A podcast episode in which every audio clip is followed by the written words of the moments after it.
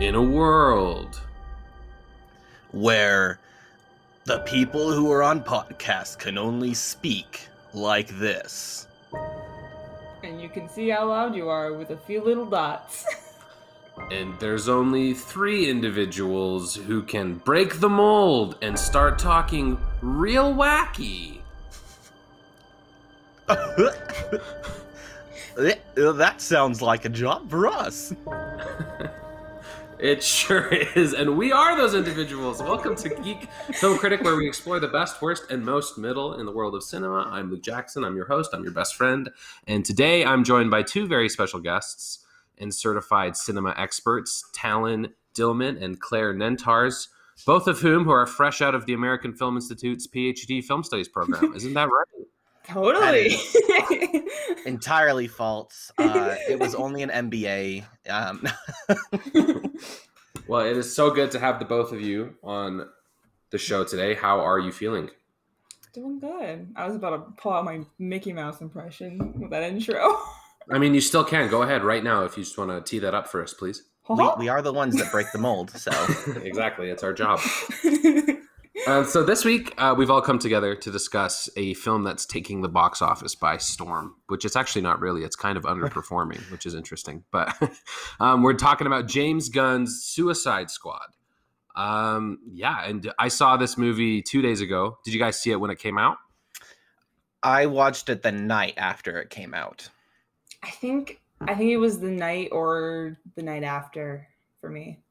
So it's been a couple. It's been a couple weeks since you guys seen, have yes. seen it. I was I was unfortunately on vacation during the time and was not able to make it to a movie theater to watch it, which, as disappointing as that may be, seems to be the general um like how most people are watching this. So yeah, the, I I watched. I ended up having to watch it on HBO Max as well because I was on mm-hmm. vacation mm-hmm. and did not go to a theater it ended up being my first movie back in a theater, so that was pretty. Oh, fun. Oh, that's a this is a fun one to go see in theaters. Did you mm-hmm. love it? I did like it. Yeah, I loved it.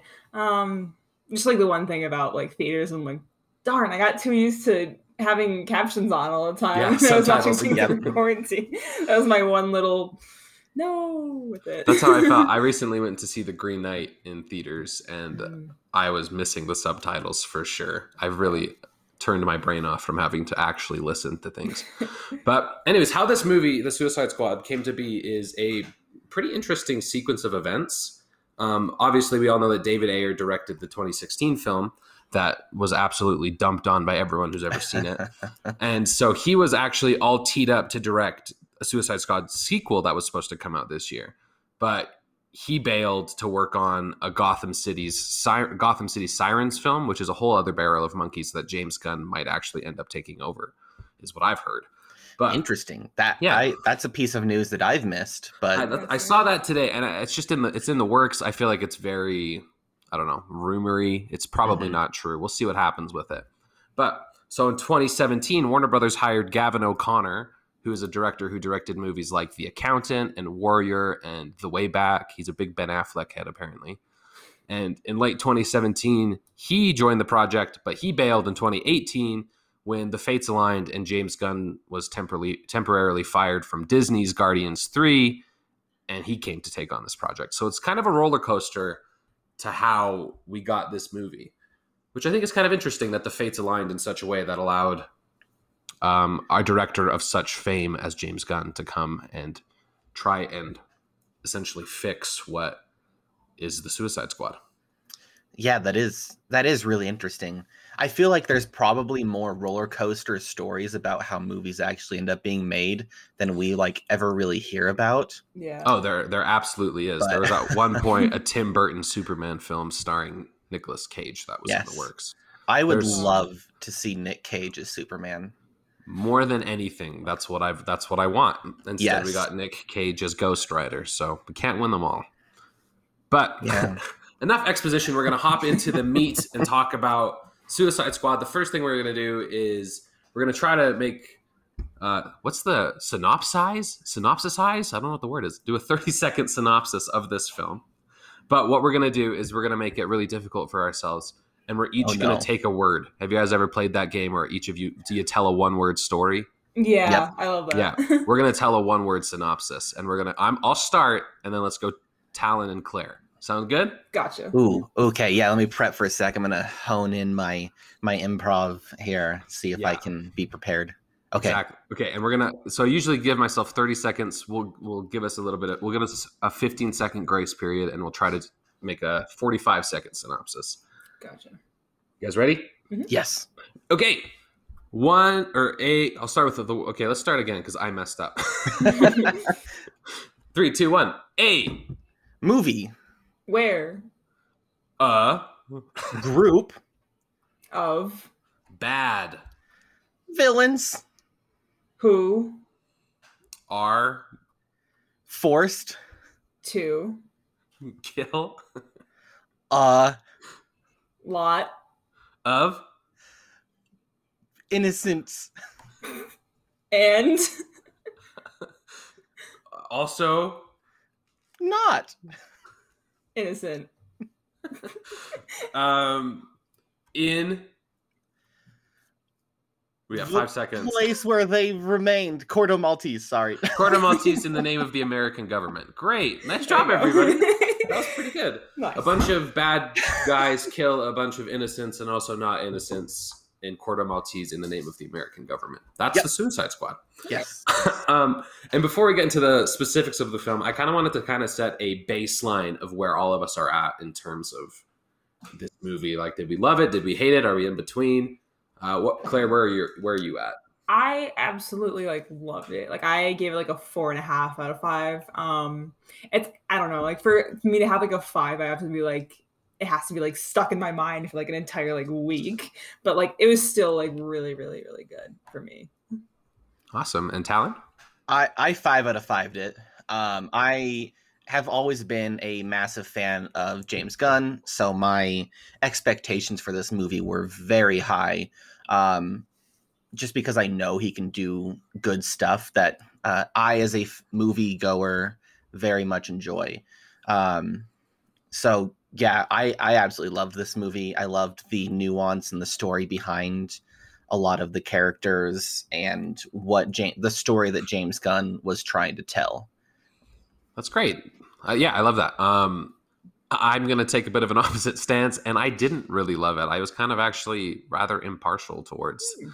The movie. I thought it was fine. I thought it was pretty forgettable, and I yeah. But we'll get, we'll get into that. So it's good to know that we have some contrasting opinions, and we'll have a good conversation. But the first thing that I wanted to talk about is let's stay positive and let's focus on some of the good. What are what are the things in this movie that gave you guys those uh, glowing reviews that made you feel like they were so good. Let's start with Claire. What what about it did you love? So I think like the top of the list thing that I loved with this one was the scene with Harley Quinn escaping. Yep. We're allowed to yeah. spoil, right?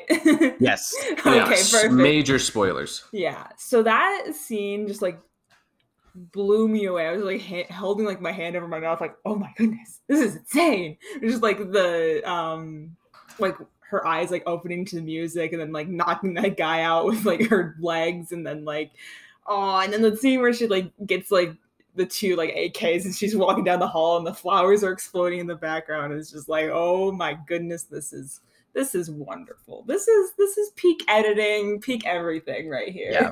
Yeah. I believe that has been dubbed Harley Vision. yes. Yeah.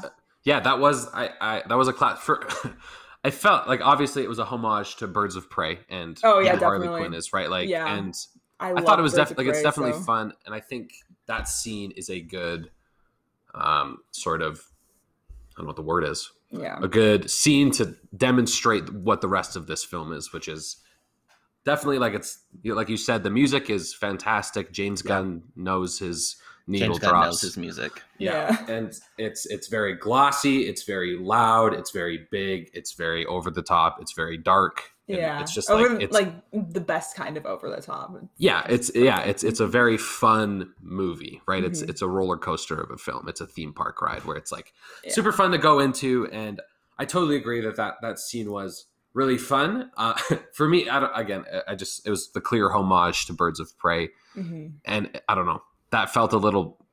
I don't want to. I hate to disagree, but it felt fine. a little like more like a ploy, like a grab to be like, hey, remember really? this film? yeah, I don't, and I just like. I, Something I, about it bothered me that it was like, remember Birds of Prey? We're doing it here that's, too. That's interesting. That's how I felt. Hmm. I and the way I looked at it was they were like establishing Harley Quinn as a person that literally sees flowers blowing out of her guns and around her. Yeah. And like that is who Harley Quinn is. Not and I think that was obviously established in Birds of Prey, hmm. but yeah, and that's what I like I guess it was and we'll get into this again when we get into some of my issues with the film when we talk about some of the not so good things, but Absolutely it was definitely like that's that was established in Birds of Prey. Like this is Harley Harley Vision. Yes. This is what we're seeing. But this yeah. isn't this wasn't Birds of Prey, so it felt like a departure from what this movie was to be like now we're in Harley's head. And and I loved the scene, but it just I don't know, it felt and a lot of sort of the way that the story was told and the movie was told, it felt inconsistent. like the visual language was inconsistent. And so it was a moment where the flowers exploded that I don't know bothered me because it took me out of the movie that I was watching. All right. Um, I I loved. I think the Harley Quinn scene was like the epitome of what James Gunn did with this movie for the DC universe, at least. Um, I feel like he kind of Russo brothered the the the combat and stuff for this um because the russo brothers did captain america and the winter soldier mm-hmm. and they really changed how heavy the the hits and stuff felt between the superheroes. Um, they did yes. a lot of work with this, like the stunts and things, and I think James Gunn understood how to use that more for superheroes, uh, or in this case, supervillains, more than anyone in the past had with uh, the DC universe has been doing because um, it's more than just like making buildings fall down by punching someone through it. Right. So, and I feel like James Gunn understood that more um, and and has and successfully like moved the action along for the DC universe. And ultimately, whether you like this movie or not, I think it's a good direction for the DC universe because it's definitely a more put together movie than the previous ones, at least. Yeah. Not maybe not all of them, but no, I to- I totally and that was actually so one of the first notes I took down in when I was watching this movie is that it was this is the direction that DC needs to go if they want to be successful in their yeah. movies. Is it's it's darker, it's gorier, and the hits are harder, right? Mm-hmm. Because what DC has tried to do in the past is ever since the Dark Knight, right? They just try to like they really try to ground it in realism yeah. But this isn't grounded in realism, right? Yeah. This is this I, is I feel like it's superheroes. you have to like Right. Exactly. yeah. I feel like Zack Snyder is the reason that happened. But Yeah, I mean, well, I think Zack Snyder again, because like hot off the Dark Knight, you want to recreate that, right? We everyone was because that was uh, arguably the best superhero movie ever made, and obviously one of like the highest rated movies ever made.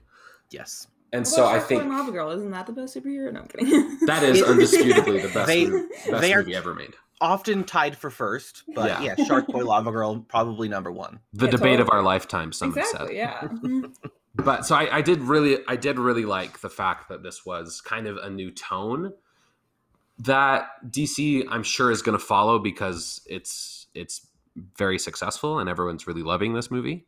Yeah, and you know, it's same because I think Birds of Prey was in the same vein, and then James Gunn just mm-hmm. took it a step farther and was able to kind right. of yeah. bring whatever what Absolutely. he did with, with what he did with Guardians of the Galaxy to the DC universe, which is again, uh, you know, it's it's a good thing, and it's going to make them a ton of money.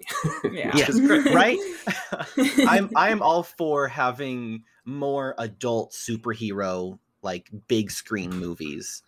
Yeah. Uh, that that have the funding of like Warner Brothers behind it, rather than because like I, have said, I've been a big fan of James Gunn for a while, um, but uh, quite some time ago, I gotta Google it real fast so I can know the actual date it was uh, released. But a long time ago, um, and it wasn't as long ago as I thought.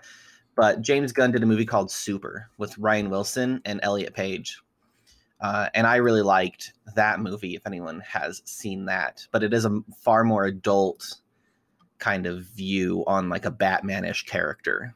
Well, and I think James Gunn has always kind of had that obsession. Like he obviously he grew up on superheroes. Like it's very clear Yeah. that he's a comic Mhm. book kid and that he just has this like he And likes that- to he likes to be violent. He likes to have fun with it and he likes to be he likes to be dark, but he also likes to be glossy. Like he is I think the epitome of what the superhero genre is going for today. Yeah. Definitely. Like I and think and that's um, probably why I align with his his vision for the film so much. yeah. And, it, Because I- and I am honestly the- might be why I don't because I'm in the exact same boat. yeah like i mean i loved comic books growing up but i like i did kind of love the like the darker grittier realism that some of the dc movies had because those were the kind of comic books that i liked yeah. and so and when it comes out and it's these big glossy again like theme park-esque ro- or films i have a harder time being like yeah i want to watch that 10 times because it's just Mhm. i feel like it's there's no substance but again and I, I say this a lot i never want to take this away like i never want to take this genre away from anybody because i definitely see the appeal but it's just not for me and and regardless of like its rewatchability, it is a fun ride. Absolutely. It's it was it was definitely fun. Um, the one thing that I did want to highlight about what I loved about this movie was Sylvester Stallone as King King Shark was the best casting of all time. It really like I thought it was so funny because I could see Sylvester Stallone saying these lines. Yeah, all right. Like that's what made it funny was that it was Sylvester Stallone and I just like and like James Gunn wrote the character and approached Sylvester Stallone was like, "Hey, I wrote Oh, this God. character for you. James, It's going to be a ton of work." James Gunn wrote all of these characters with specific people in mind. Yeah, and he like he's got the money to be like, hey, come do this, and they're like, yeah, okay. Like One Nathan Fillion just- as TDK was great too. that just reminded me of like at the beginning when you see like the first set of like Suicide Squad team and Pete Davidson's character is literally Oh. just in real life Pete Davidson. Yeah, Like, right? Yeah. That was that was that was him acting as like himself. Like I I loved it. It was so funny. But yeah, King Shark is an absolute gem of the movie. My boyfriend's like obsessed with him. I got like a Funko Pop of him for his birthday. and We'll just like go They around. all, to- they're already out. That's insane. yeah, we Oh just go oh around God. doing like fake mustache like all the time. I'm, I'm I guaranteed those Funko Pops were made years before this movie came out. You yeah, you're probably They- correct. they know what they're doing over there at Warner Yeah. Bros. But yeah, he was he was hilarious. I thought it was he was great. Um, I also really like there was just like some little set pieces in the film which I really enjoyed. Mhm. I really liked the bus driver Milton, who was just kind of like there charging yeah. charging the what was it called the big science building i can't remember the name there uh starts with a j sure. it Jotunheim. Jotunheim. Jotunheim. yeah, yeah that's it i thought it was great that milton was charging in there i thought that was a really nice touch that Mhm. he was there and also one of the things which again set the tone for the movie for me was when the original like the the first set of suicide squatters that die Mhm. weasel is is walking along and you can see his penis and it's Yep. hilarious it's just like this little dangly Yeah. penis and like that touch i thought was great i thought that was a very nice touch which set the tone for the rest of this movie Yeah. Oh yeah. I I I, I will say um my favorite part of this movie, um, and I haven't actually gone back and timed everything myself, but uh, from what I've seen on social media, um, when uh, Peacemaker is about to shoot Rat Ratcatcher two, Mhm. um, and then it flashes back to an eight minutes later. The scene leading up to blood Bloodsport falling down is exactly eight minutes. i've heard that too i've heard Wait, that that's too perfect. That Oh, attention that. to continuity is why I like James Gunn. Mhm. Um, he he cares about that sort of continuity. So, yeah absolutely oh, I'm sure they had more than eight minutes worth of content to throw in there, but Mhm. Yeah, and I, I mean, I think definitely we have to give some kudos to the editor as well, who yes, Yeah, Oh, right? was the real star of this movie. Because I don't know who did it, which is a shame that editors don't get as much credit as they do. Mhm. Fred Raskin and Christopher Christopher Christian Wagner are the editors for this film. Oh, who cool. also Fred Raskin also edited Guardians of the Galaxy, which is Oh, interesting. That's And convenient. Once I'm Upon a I'm not in Hollywood. surprised. He did take a lot of the people that worked on him with uh Guardians. Over Yeah, he's to- got he's got his crew. right? yeah, yeah. that that's a good crew right there. Great. Uh, so, is there any other um, things that you guys love that you wanted to talk about before. Yeah. Um, one thing I think I really liked. Um, I love Idris Elba, and like mm-hmm. seeing him as like a mean guy was like, like I know he's like super. Like I'm used to him as like Heimdall and everything. Right. And I'm like, oh my goodness, he's a mean guy now, and he did a wonderful job with it. So it was really cool seeing him in kind of like a different role. And then I think another one of my favorite things is the how the movie kind of played into like the found family trope um, kind of like Deadpool 2.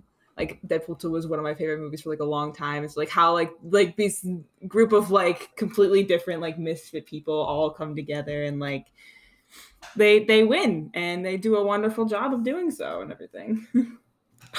I think that's yeah, that's definitely a really good point. And I think again, Claire, I hate that I'm disagreeing with you so much. I don't want to like come after your opinions because they're not wrong. so, one of my other, I can't remember which episode of this podcast that I talked about this, but it's that trope. I think is very prevalent right now in these soup. Like it was, that's the same trope that was in Black Widow, and we're getting mm-hmm. this here where it's like, yeah. And it, part of it bothers me because it's like, what's the most basic human instinct is family, right? And mm-hmm. so, right. And again, it's probably me overanalyzing it, and I'm just jaded so it's just it just feels like a little exploity to be like, well, what's the most basic hu- human element that we can throw into this film to to draw people in? Mm-hmm. And I guess again, that this is my own issues with where um, big Hollywood their movies are at today. It just it always feels a little like again, like I mentioned, like corporate and impersonal. Yeah. But at the same time, and I'll just talk about this now because you bring up a really good point, Claire, that like you loved it and that's not wrong. Like that's mm-hmm. good. and recently I went to Disneyland and um, in Disneyland, James Gunn has taken over there too, right? Like he's has his new Guardians of the Galaxy yeah. ride. Mm-hmm. And it used to be Tower of Terror, and that was my favorite ride growing up. They got up. rid of it? Did they move it? It's gone. It's gone. they replaced it. One. Yeah, so I think it's still in Disney World, but in Disneyland, it's it's and so I was really bummed about this. Yeah. And to be fair, the ride is super cool. It's great. Like the ride's super fun. Super fun. But I was really bummed because like I loved the Twilight Zone. I loved that ride. Yeah. I loved the like the um, the aesthetic of the way that they set everything up. Anyway, so I was like kind of bummed, and my wife was kind of bummed when we went. But there was this group of teenagers ahead of us who were like all decked out in Marvel gear and all like so excited to go on this ride and they knew all of the lines of like Rocket on the ride. And so it kind of like it, it, made it hard for me to feel bitter about it because yeah. there's so many people who just like love it and are relating to it. Mm-hmm. Yeah. And so one, it made me feel like I'm a jaded old man who's like, get out, they don't these kids. but at the same time, like it's like it's interesting to see the appeal and see the target mm-hmm. demographic and realize that I'm no longer a part of it. Yeah, I get that. Right. One thing with like the Avengers, I actually saw a video about it. It was like going like over like all these like kind of groups that play into like the found family show, and they're like, "Oh, Lord of the Rings, that's a found family." The Avengers, yeah. no, they're co-workers. Like, yeah, yeah, yeah. So, anyways, that's my that's my jaded spiel about why I don't like it, but I see why other people like it. Yeah. But I think that's a good point that it does like and the ending makes you feel good, right? The ending yeah. of this movie was it was mm-hmm. fun. It was satisfying that it was like yeah. I think now, we're, now we're all friends. where they should. Yeah. I do appreciate that it's still not like a happy ending though. mm-hmm. Yeah. No, it is like the alternative happy ending. Yeah. Which is again, I think was that's James Gunn's big thing is it's like it's Definitely. happy, but like look at all these yeah. people who died yeah sil- silver lining ending exactly yeah mm-hmm. great so um yeah claire is there anything else that you wanted to touch on that you loved before we move on um i think that was basically it just like being able to like empathize with the characters without them being like super cliche superhero-y they were they were like just like different and it was nice that's my whole uh, yeah that's i think a really good point. point and to go off that too because that was james gunn's big vision is he wanted to bring in these characters who were less known who were very like mm-hmm B characters. Mm-hmm. Because that's like that's when the Suicide Squad was created in the comics. That was like their intent was to bring these characters that nobody had heard of and ha- do something with them. And so, which I think was one of the problems with the original Suicide Squad is to like we have the Joker in this one, right? Right? Like it's like like if, who, who's that? Yeah. yeah. And so it was nice that we had like Javelin and right whatever yeah. like at the beginning tdk and weasel and like king shark who King Shark is yeah, Weasel was hilarious, right? Mhm. And like Peacemaker and these and Bloodsport, like these characters who Yes. I have heard of because like I was a big comic book head, and I'm sure you guys have had too. But like, Mhm. never in a million years would I have dreamed that they'd be on screen. Yeah, I think the only ones I actually knew were Harley and King Shark. Yeah, and like, so was it fun for you to just kind of like be introduced to this Oh, whole? Yeah, right. Yeah, I, Like- it was a wonderful job of like, like taking like characters you wouldn't even like know like they existed, and you're just like, oh wait, this is wonderful. I want more of this, you know? and that's what uh, like when I when Guardians of the Galaxy came out, that's exactly how I felt as well. yeah. Mhm. Where it's just these characters who are hmm definitely remembered, backseat um, characters. Oh, Viola Davis's character. I remembered her Yeah, from the last one. Waller. And then um Rick Flag, I was like, oh, he was a cool character. And my friend was like, yeah, when he was in the first Suicide Squad, I'm like, wait, what? He was in the Yeah. first one? Like, I completely forgot like most of the stuff that happened in that movie because it was just forgettable. Right. Yeah. Yeah. And the the re- the relationship building that James Gunn does is much better in Oh, this yeah. one too. Totally. Right on. Okay, great. So, um, if there's not anything else, we're going to hop into some of the things Yes. that were not so good about this movie. Um, I talked a little bit already about the inconsistent visual language that I felt there was, and I felt that there were a lot of odd cinematography choices, um, along with like the Harley flower scene, which I just I didn't feel fit, but I, I totally understand where you guys are coming from. There was like also just a lot of like shaky cam documentary style zooms that were in the Mm. movie that I didn't like that took me out of it because it was paired with like a lot of these artsy shots that didn't do anything for me, like the shot of the fight scene when Peacemaker and Bloodsport are fighting, and it's like we're watching it in the reflection of Peacemaker's I helmet. and love it does. that. Did you? Mhm. Oh, I, Yeah. hated it. I thought it was so, a waste of time because it was like it would have been cool if it was like a 10 second shot, but it was just such a long shot, and it made me feel like they were being like, "Look how cool this is." And I was like, "It's it's not that it's not that cool." Because I, don't know. feel like that was definitely James Gunn. He like noticed that and he's like, "This would be awesome," and then he storyboarded it, and then uh, they filmed it. I think it was, and it just like it lasted just a s- like a few seconds too long for me. That it felt a That's little fair. like, look how cool this is, and it just wasn't. I don't know. I just didn't think it was that cool. and then there was also like those the Spike Lee esque dolly zooms where we have it was uh, Harley and the president who dies, who Harley kills, and they're like zooming to and it's like that shot. I didn't feel it was just like a lot of camera work that was again felt glossy and felt like it was more to be like, look how cool this is, instead of adding to the movie. That's fair. Uh, I I will I will say that I mean James Gunn did intend this to be essentially a war movie, kind of like a uh, like a predator. These group of misfits going in and fighting something that they really have no business going up against, Right. kind of thing. And I feel like there's probably some homage in some of the shots that he filmed. I, I'm particularly thinking of like shaky cam zoom ins. Um, but I mean, there's obviously some other ones that were added in, like with the crane, the crane zooms and uh, like reflections that probably are his own doing that he just thought were cool. Right. Which I mean, I think is great. Like do do your homage if you love Predator, do your Mhm. do your Predator shots, but I it felt like it was at the expense of the story. It distracted from what was going on. For me anyways, that I was like the shot is distracting what's going it, the shot is the coolest part about what we're seeing and that's that shouldn't be the case. like it that's how I felt anyways. Like I feel like the characters and the story and what's going on on screen should be more important than what your camera is doing the camera should blend into that and enhance it instead of distract from it. And I felt like when those shots were there, I was more distracted by like what is this shot doing here versus what is it doing for these characters. Gotcha. Definitely. Yeah, I'm not too like brushed up on like my like film shots and everything. Like the only one I really know was like the Kubrick stare and stuff like that. Right. So I I don't pay attention too much to those kind of things. I'm more Honestly, like- Claire, it's probably a good thing. It probably makes you enjoy movies more. yeah. As you can tell that I hate everything I've ever seen. right. So that's that's the hardest part about really liking the process is that you start to see all the stuff you hate. yeah, it's such a bummer that as I've because I've always been into movies, but like as I've gotten Mhm. older, I've started to get really into movies. And Mhm. when I go back and watch movies that used to be my favorite, I'm like, well, I hate that now. Yeah. Yeah, So that's that's me like huge playing a video game and I see like a texture error. And I'm like, wait a minute.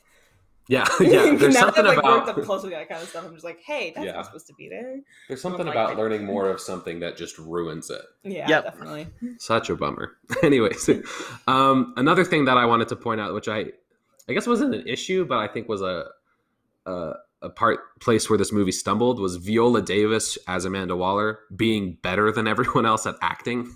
yeah. 'Cause that- Okay, yeah, you know what? I get that one. yeah, Yeah. because Yeah. there's that scene where she has like that big scene with Bloodsport, and he like it's a pen or whatever that he puts up to her neck.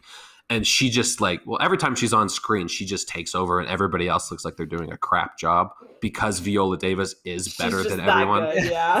to, to be fair, that is kind of uh her role in the movie too. Is she is better than everyone else.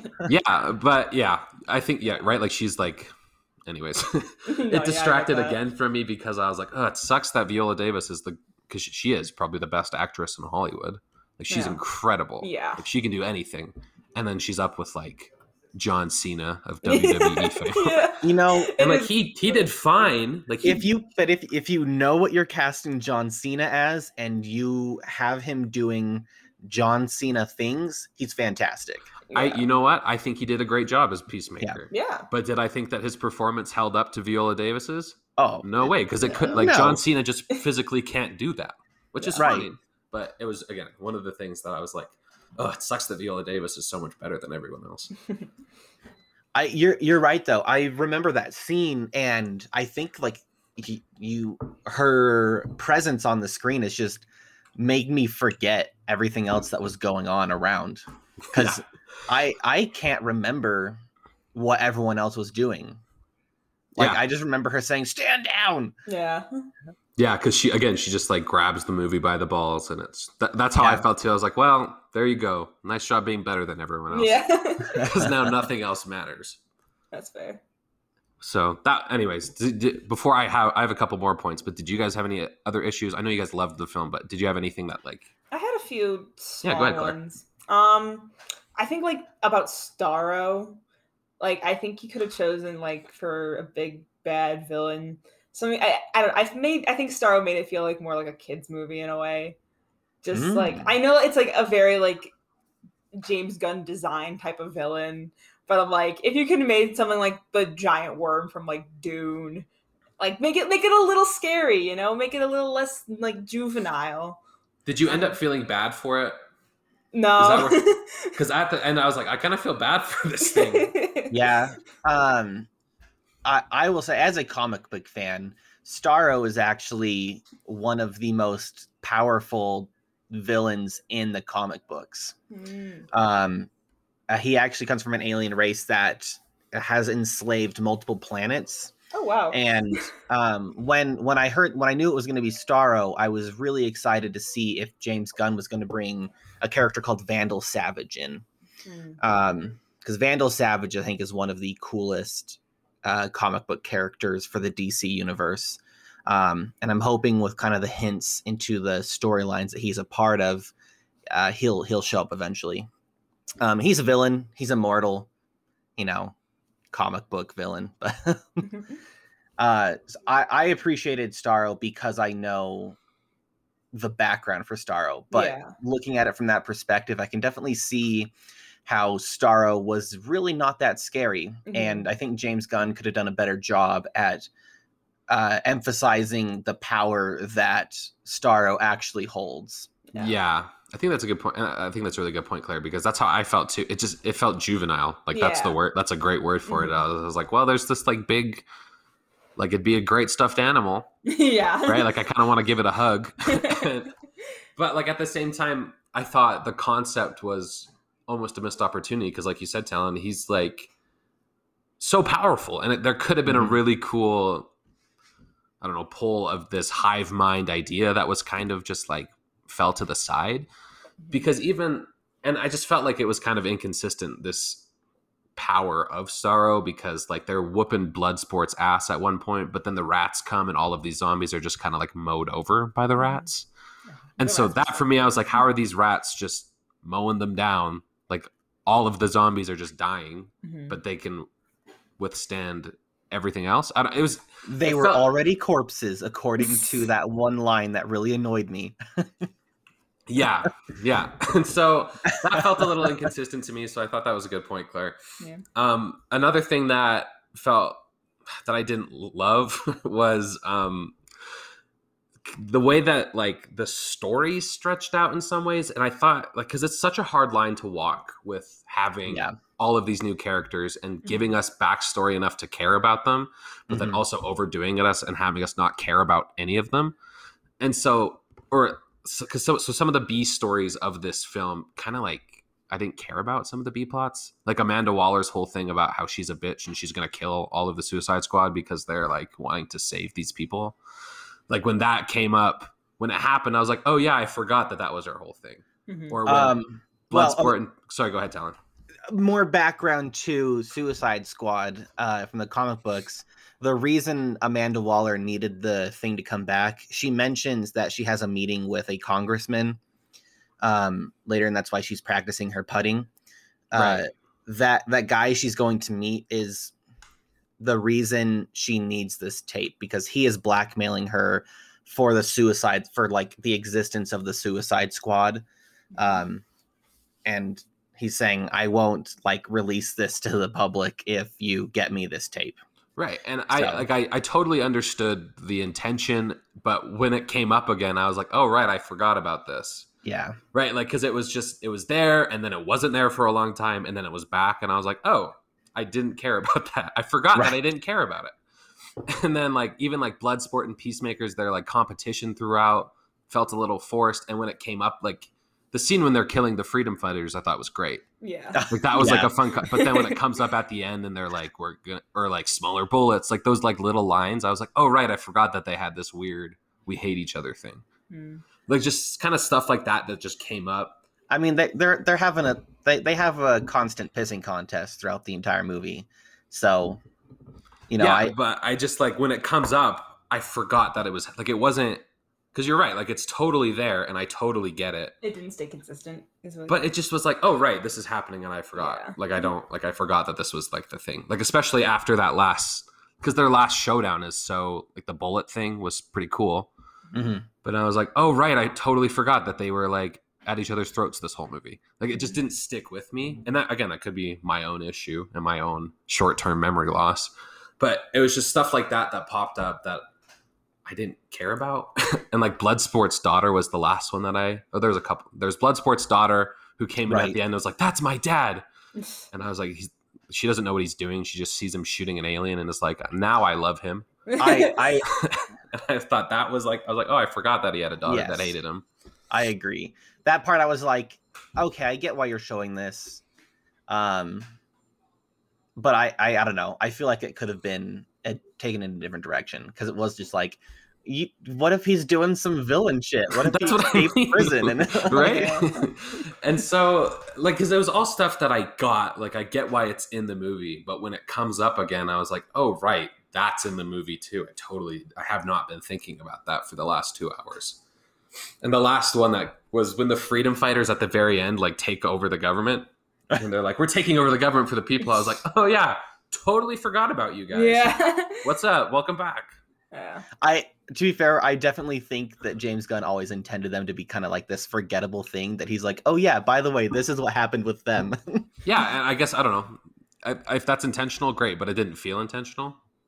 But I guess maybe if I because you seem like the James Gunhead, right? Like you, you're pretty familiar Yeah. with his repertoire, and I'm not. Like I, I've seen obviously the Guardians of the Galaxy in this one, but I haven't done any of like. Oh, I, I will say a lot of James Gunn's directing style is very tongue in cheek. He's he's aware of like the eye rolly moments, and Right. he's like, I want you to like realize this is stupid, and that's why it's in here. yeah, and then if that's the case, then I guess great. But for someone who doesn't know that, But, it didn't yeah, feel how, how do you know that going into the movie, right? Yeah. yeah yeah and so and then the, the last thing that i'll that i'll dump on this movie for before we move on is um i thought there were good things and bad things about killing the first suicide squad in, in like the first 10 minutes i thought it was great super fresh way so to start ballsy. the movie yeah. right super ballsy because there are movies like that, right? Like I don't know if you saw The Hunt or Yep. I'm trying to think of another one. Or what's another movie where the main character, or like even like Scream, movies that play with this idea of you you give us the main characters and then you kill them. Mhm. Right. The thing that is tough about doing it in such a way that all of the characters die is that for me it made it less impactful when like Rick Flag or Polka Dot Man or these other characters died because I was like, well, I was expecting that because everyone died at the beginning. It didn't Mm. Didn't hit the way that I felt like, especially Rick Flag's death, because I felt like that one they were like, That one got me a little bit. I was very much not expecting Rick Flag to die. were you not? Yeah, Oh. def- not Rick Flag. The characters I thought were gonna make it through for sure were um, obviously uh, John Cena as Peacemaker Mhm. because we have the HBO spin-off series coming. Yeah, So I knew that he was going to make it through in some way. Mhm. Um, Bloodsport, Ratcatcher 2 was like I just couldn't picture James Gunn actually following through. and I don't. Yeah, her. that one. That one. I I knew she was gonna make it through because she was too. Um, she was too perfect and, innocent and vulnerable. right. Seeing her die would have been a punch And to then- the balls. Um, and I, I definitely thought Rick Flag and um Harley would obviously have to survive as well. Mhm.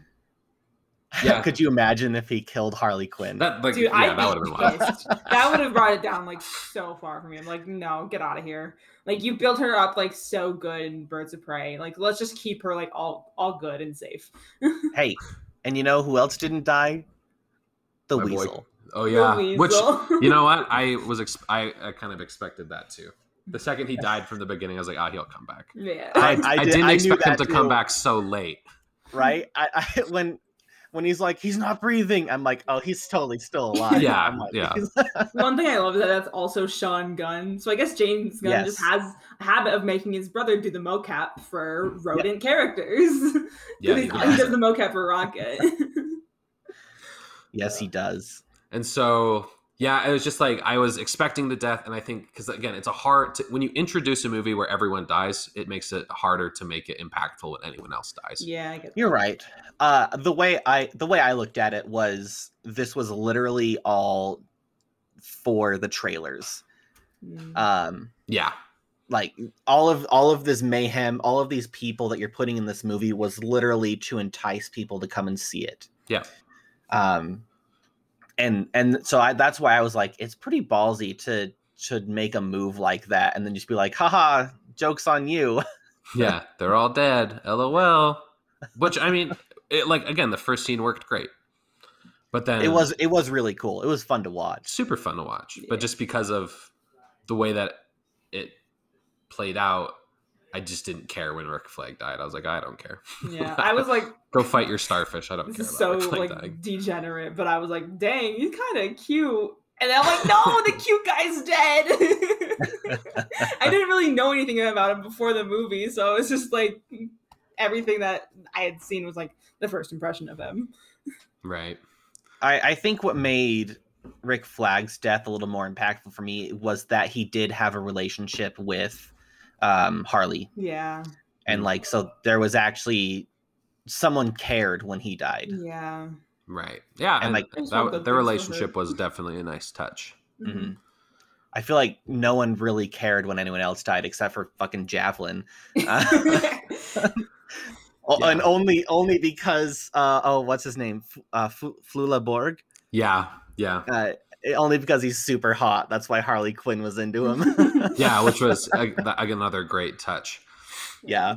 Um, yeah, and so again, those were kind of my issues with the film. And you guys talked about your star rating, and like overall, I felt like the movie was fun, but I felt like it was forgettable. And like, as much as I had a good time with it, I don't think I'm like I'm never gonna watch it again. I haven't thought about it since it was over. It hasn't stayed with me. Right, like going through the notes and writing some of my thoughts, I was like, "Oh yeah, I totally forgot all of this happened." It just it, it just wasn't a movie that stayed with me, but it was definitely fine. And so my star rating that I gave it on Letterboxd is I gave it I gave it two and a half stars. It was right it was right in the middle for me that it was definitely a good movie. And I like obviously it's it's definitely better than the first Suicide Squad, Yes. but my feelings after were like was it like and I haven't seen the first Suicide Squad in a long time, so I might need to rewatch it. But I was like, I don't remember feeling any like that much different after this one. Like being like, wow, that was like a million times better. Like it's definitely better, but I only felt like it was a little bit better.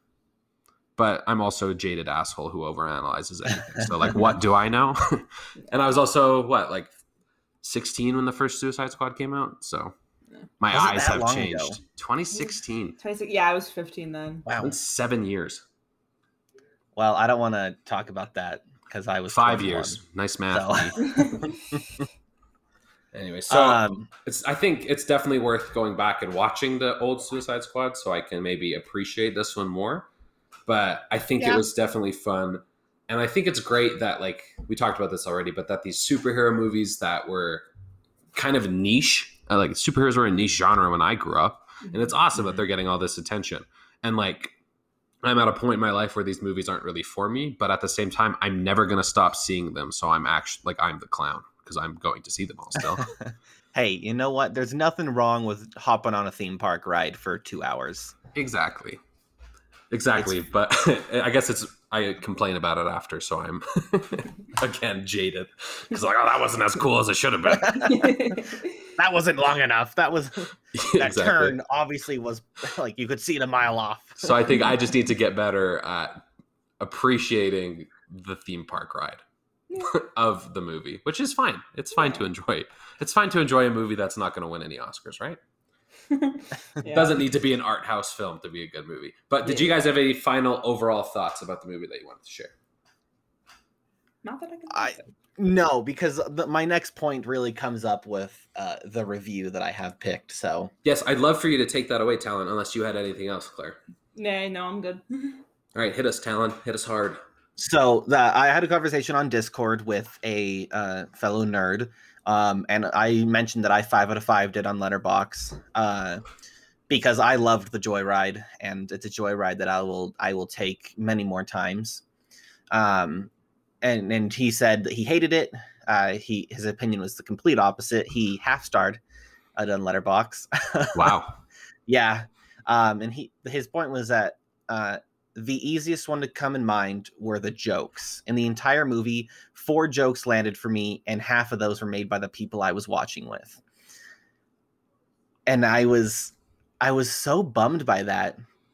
Um, and the one that he uh, p- pulls out in particular for one of the jokes that just like made him annoyed was John Cena's millennial comment. Um, when Ratcatcher 2 was Yeah. sleeping and he's like millennials. And I took that in such a different way. Um, because there are a bunch of eye rolly jokes, and like when Bloodsport is yelling at his daughter, like it's it's not meant to be this very serious like conversation. It's it's really throwing you into the character really quickly so that we can move on um, with you having a taste in your mouth of who this character is Right. um, and uh, Peacemaker is kind of an asshole who's like boomer esque. And he's like, ah, freedom at any cost. Yeah. And you know, those are the type of people that would be like, millennials are ruining the world. So I took that eye rolly joke as just like James Gunn is obviously showing us that Peacemaker is an eye rolly character that is out of touch. Yeah, So- and I mean, like I, I'm remembering that joke, and like I didn't laugh. I didn't think it was funny. I'm sure you didn't laugh Right. either. You weren't like, Right. oh, that's it. Like that hits the spot. Give me more of that. Like, but it definitely like I didn't hear that joke and was like, wow, this is the worst movie ever made. Millennials are, and, and I think there's a brand of people. And he didn't he didn't like the beach full of dicks joke and i thought that was fantastic And- I, that was another one. Like I didn't like laugh out loud, but like I was like, yeah, you know what? I get it. Like right it was definitely a very peacemaker moment to be like, I'd, I'd eat the whole beach full of dicks if I needed to. um yeah right Totally, And, uh, totally made sense with the character. and he wasn't a fan of polka dot man he was like why do we have another depressed character and i was just like oh man i'm i'm sorry you hated it Yeah, I think there's a definite brand of people when it comes to superhero movies that just like hate them because they exist. Mhm. And I think it's the people who are like, because Martin Scorsese at one point is like, it's not cinema. Right. And I think like I agree with him at certain points of that where it is like it's Yeah. it's not traditional cinema and it is something that is more of like turn your brain off and have fun than like sit here and feel.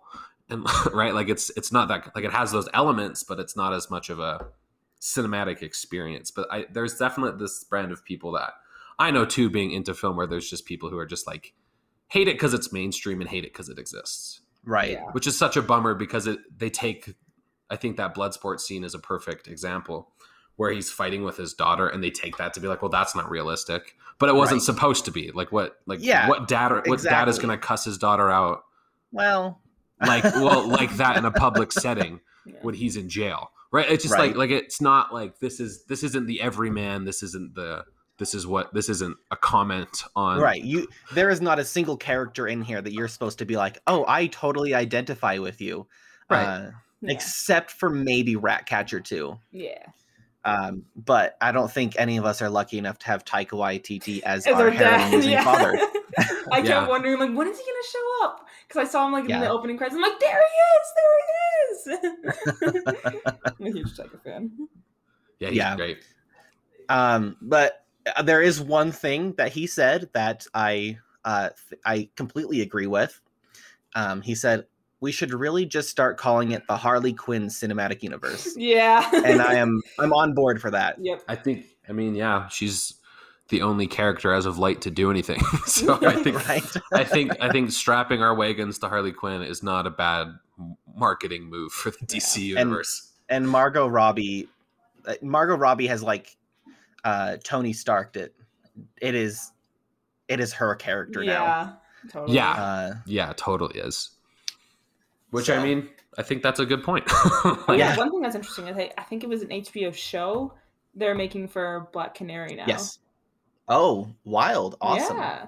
Yeah, and fun. HBO's picking up a lot of those shows like that, Mhm. where they're Mhm. trying to expand, like Peacemaker, obviously, where they're expanding this universe. And again, I think it's fun that they're giving these characters A limelight. Yeah, and I mean it's it's again it's very formulaic and it's it's what Marvel did with all of their shows, right? Like it's just it's a way to spread out the fan base and also like give us some fun one-offs. So it's great. Like, right, we're gonna have a Peacemaker show and it's gonna be, I'm sure, hilarious. We get to see John Cena kill some dudes with an Yeah. axe. with smaller bullets. Yeah, which you know that's fun. Uh, Claire, do you have or was there anything else that you had time before we bounced? No, Claire? that was that was my review and my point. So yeah, I think that's a that's a good point. Claire, you said you had some that you wanted to share that you thought were Yeah, so I took mine from a streamer that I sometimes watch, Moist Critical. He's Oh, yeah. pretty funny. he He, is does like funny. the the moist meter review, so he does like a ten minute review for random movies, and he gave this one a ninety percent out of like hundred. Um, I think like the main thing I took away from that review was a quote where he said he took characters I've never heard of and characters I would have come up with as a joke and made them cool. And I think that's like the big like wow factor of the movie is like because he was like in that quote he was talking about like polka dot man like it's Mhm. so like it's like a joke but it's still extremely well done yeah, yeah and I Po- Polka Dot Man was cool. Like, Yeah. he literally dissolved things. yeah, and on Polka like Polka Dot, I Batman was like my favorite growing up, and he's a traditional Batman villain. hmm And Yes. so Polka Dot Man, seeing him on screen was really cool for me as a fan because I was Right. like, who is ever going to take Polka Dot Man and do anything with him? And it was cool because, f- from my recollection, his his powers were that each of his polka dots kind of served a different purpose. Correct. Instead of, Yeah. like, in the in the comic cool, books. overpowered. But I thought that was like it was like a nice fresh take on Polka Dot Man, and like like you said, Claire, like it made him cool, and it was Yeah. fun to watch Polka Dot Man on screen, which which for me for like the childhood the child in me was like really cool to see that this this character who I thought was goofy growing up is goofy on screen but also not like a total loser. Yeah. Even though he kind of was I- I, guess. On that note, I will say that it was also kind of funny to see Michael Rooker not be a total badass. yeah. Yeah. Watching him bail. Yeah. oh yeah he was he was savant right? Yep. yeah yeah that was fun. Uh, so for my reviews as i, I can, we kind of already touched on this but as i looked through it uh, a lot of the reviews that i was reading that like loved this movie were people who were enjoying the things that i didn't like that liked the movie for the reasons i didn't like the movie. And so as I, I already shared my tower of terror experience and so Yep. again it just kind of it made me appreciate a fan base that i'm not a part of. And while i have my my thoughts and my my contradictions to why those parts of the movie are good. I appreciate a fan base that I'm not a part of, and I can see why people like these movies because they're definitely fun and it's definitely created by people who understand what humans like to watch and they're going to make millions of dollars because people love them which is awesome like it's yep. totally great totally important and part of the cinematic universe and i think that's just fine even though i don't love them and so um, real quick i wanted to ask you guys before we wrap it up what else are you watching is there anything else that you're watching right now that you are loving and wanting to share with us um i my second movie in theaters was free guy Mm. I've was, heard that's fantastic. It was amazing. I did not expect it to be so like good, and because like it's like it's got the silly yeah ryan reynolds is in like a virtual world. He's an npc who doesn't realize it. But there's this other like side story of like the real world and it's like about like mm-hmm. a game dev story where this like crappy ceo takes these two like indie devs like game code and puts it in his, his game and it's like working to see them figure it out. And i'm like this is like so much better than what i expected it Free Guy is on my list to see oh. now. Uh, originally, it wasn't. The cameos as I, well. They pull yeah. a ton of surprise cameos. I'm like, oh my goodness, it's it, it's perfect. It's like if you like really need a laugh, it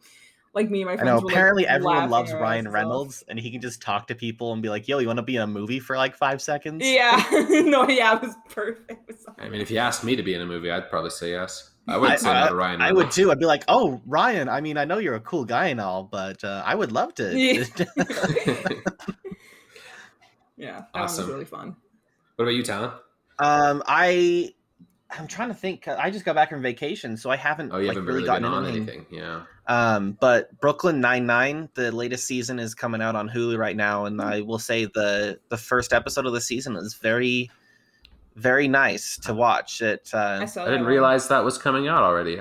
I had saw yeah. the, I saw the trailer for it, but yeah, I'm sad that that show's coming to an end. I really do enjoy that show. Mm-hmm. As long they, but they know it's coming to an end, so I'm sure it will end well. Yeah. Oh, I'm sure it's going to be fantastic. I'm just sad yeah. to see it go. Yeah, correct. It's like it so I, sucks when like the show gets canceled and like they don't get yeah. the ending. Like for a long time, like one of my favorite shows that got canceled was The Get Down on Netflix. And I'm just like, mm-hmm. oh, there was so much more they could have done. But no, Netflix yep. had to go and like get rid of like their only good show to replace it with like the kissing booth or whatever. Oh right. my god. Did you know that there's three of those now? How is yeah. there three of those? Because I feel like the first one came out like two minutes ago. Teen How do they make uh, like I but maybe it, I've only heard of it. It was like recently. I think it was like five years ago. That blows my mind. Jeez. Yeah. Uh, not great movies. No, I uh, don't. I wouldn't. There's, I wouldn't guess that they were. I I have unfortunately seen all of them because my my partner uh, likes that type of movie, mm. and um, I am usually not allowed to watch movies with her because I'm like, ugh, ugh. oh, this is so bad. That's funny but you got you got to watch the kissing booth, so good for you. Yeah. Um, I I saw the Green Knight recently, and I loved it. List. I thought it was great. I oh, really really enjoyed it. Um, my partner, my my wife, didn't like it so much. So I think it's awesome to see these more obscure Arthurian legends being. Oh, it was taken up. So cool. I love it. I don't want to see freaking Lancelot do anything anymore. I, we've seen Lancelot. Well, and this story's been there's there's I think three movies for Sir Gawain and the Green Knight, and so I think so, yeah. But and it's been done to death. Like it's it's a medieval poem. Like uh, mm-hmm. these stories have been told a million times, but it was like very fresh, and it was very well done, and I really loved it. Yeah, I've also main, been watching. Oh, sorry. Go ahead. Go my main draw to like the trailer. I was like, "Wow, Dev Patel looks really good." And it's like the same thing with like dude. I'm like, "Wow, Oscar Isaac looks really good." Yeah. I need to stop yeah, like basing right? my hype off of how good people look. that's hey. I think that's okay. I think they yeah. do that on purpose. yeah. I think that's a good point. Um, I've also been watching Ted Lasso which if uh, you guys have not seen, maybe I don't greatest, have Apple TV. get so I don't have it either, but you can do a seven day free trial, and my wife and I did it, and we watched. So wait until October till all of season two is out because we're gonna miss okay. the last five episodes. But if you have Apple TV, Ted Lasso is incredible. It's so wholesome, so heartwarming, Yeah. and so funny. Gotcha. It's definitely that's one that I've really wanted to watch. I am a huge soccer fan, so I am too. So it's it's not really that soccery, which is interesting. I know, but I I want because I know that it's like part of that soccer universe, uh, and that's kind of why I want to watch Right. it. I want to see an American take on a sport that I love as so much and not have to hate it. Yeah, I think yeah, I think you'd love it. It's it's really like it's so good because it's so wholesome and it's such a Mhm. fresh take. Like I could, I know I could talk for hours on it, but Maybe it won a a lot of awards, didn't it? Yeah, I got nom. It won. Jason Sudeikis won the Golden Globe, and it's got nominated for like twenty Emmys. Okay. Good lord. Yeah, it's gonna it's gonna sweep. It's like everyone loves it. It's amazing, and so I highly recommend it. Um, but I think yeah, I think that's we've talked for a good hour, so that's We gonna that's gonna do it from us today. I really appreciate Yes. you guys being on the show today. Of course, Um, yeah. yeah, if anyone listening, if there's a movie that you want to, talk about, if you want to come on the show, you're more than welcome to. If there's a movie you want to hear me talk about, feel free to shoot me an email. I'm at luke.jackson at thegeekwave.com. And I'm also on Twitter at underscore underscore Luke Jackson. Uh, Claire and Talon, where can we find more of you guys? Ooh, um, I'm at Twitter at Claire Nentars, also at Instagram at Claire Nentars, but I'm private on there. So if I don't know who you are, I probably won't accept you. But I don't know. Anyways, yeah. I do the social am- media for Geek Wave, so I'm, I'm the one tweeting everything out. You'll find me there. Uh, I I am also on Twitter, but I'm a lurker, so I, I every once in a while I post something. Uh, but I am at CPT Hammerfall, like Captain Hammerfall. It's a play on words of uh, Nathan Fillion's character, Captain Hammer from uh, Dr. uh, Horrible. Doctor Horrible sing along blog. Yeah, and Hammerfall being a place in uh, the Elder Scrolls lore. Mm. Very fun. Great. And also uh, check out all of the content on the Geek Wave. It's a great platform. And I'm sure with the school year starting, we're going to have lots more coming. Yes, It's really exciting. Yeah. everyone's coming off their sp- their summer breaks. It's gonna get hyped. Yeah. Exactly. And uh, so I'm going to leave our listeners with the very wise words of a four and a half star review from a Letterboxd user named Lily, who says, Turns out the real Suicide Squad was the friends we made along, along the way. way. yeah, very nice. I love uh, that. That's what like, all my Letterboxd reviews look like. yeah, was, yeah, love the review. Um, thanks for listening. For the Geek Film Critic, I'm Luke Jackson. I am Talon. I'm Claire. Goodbye.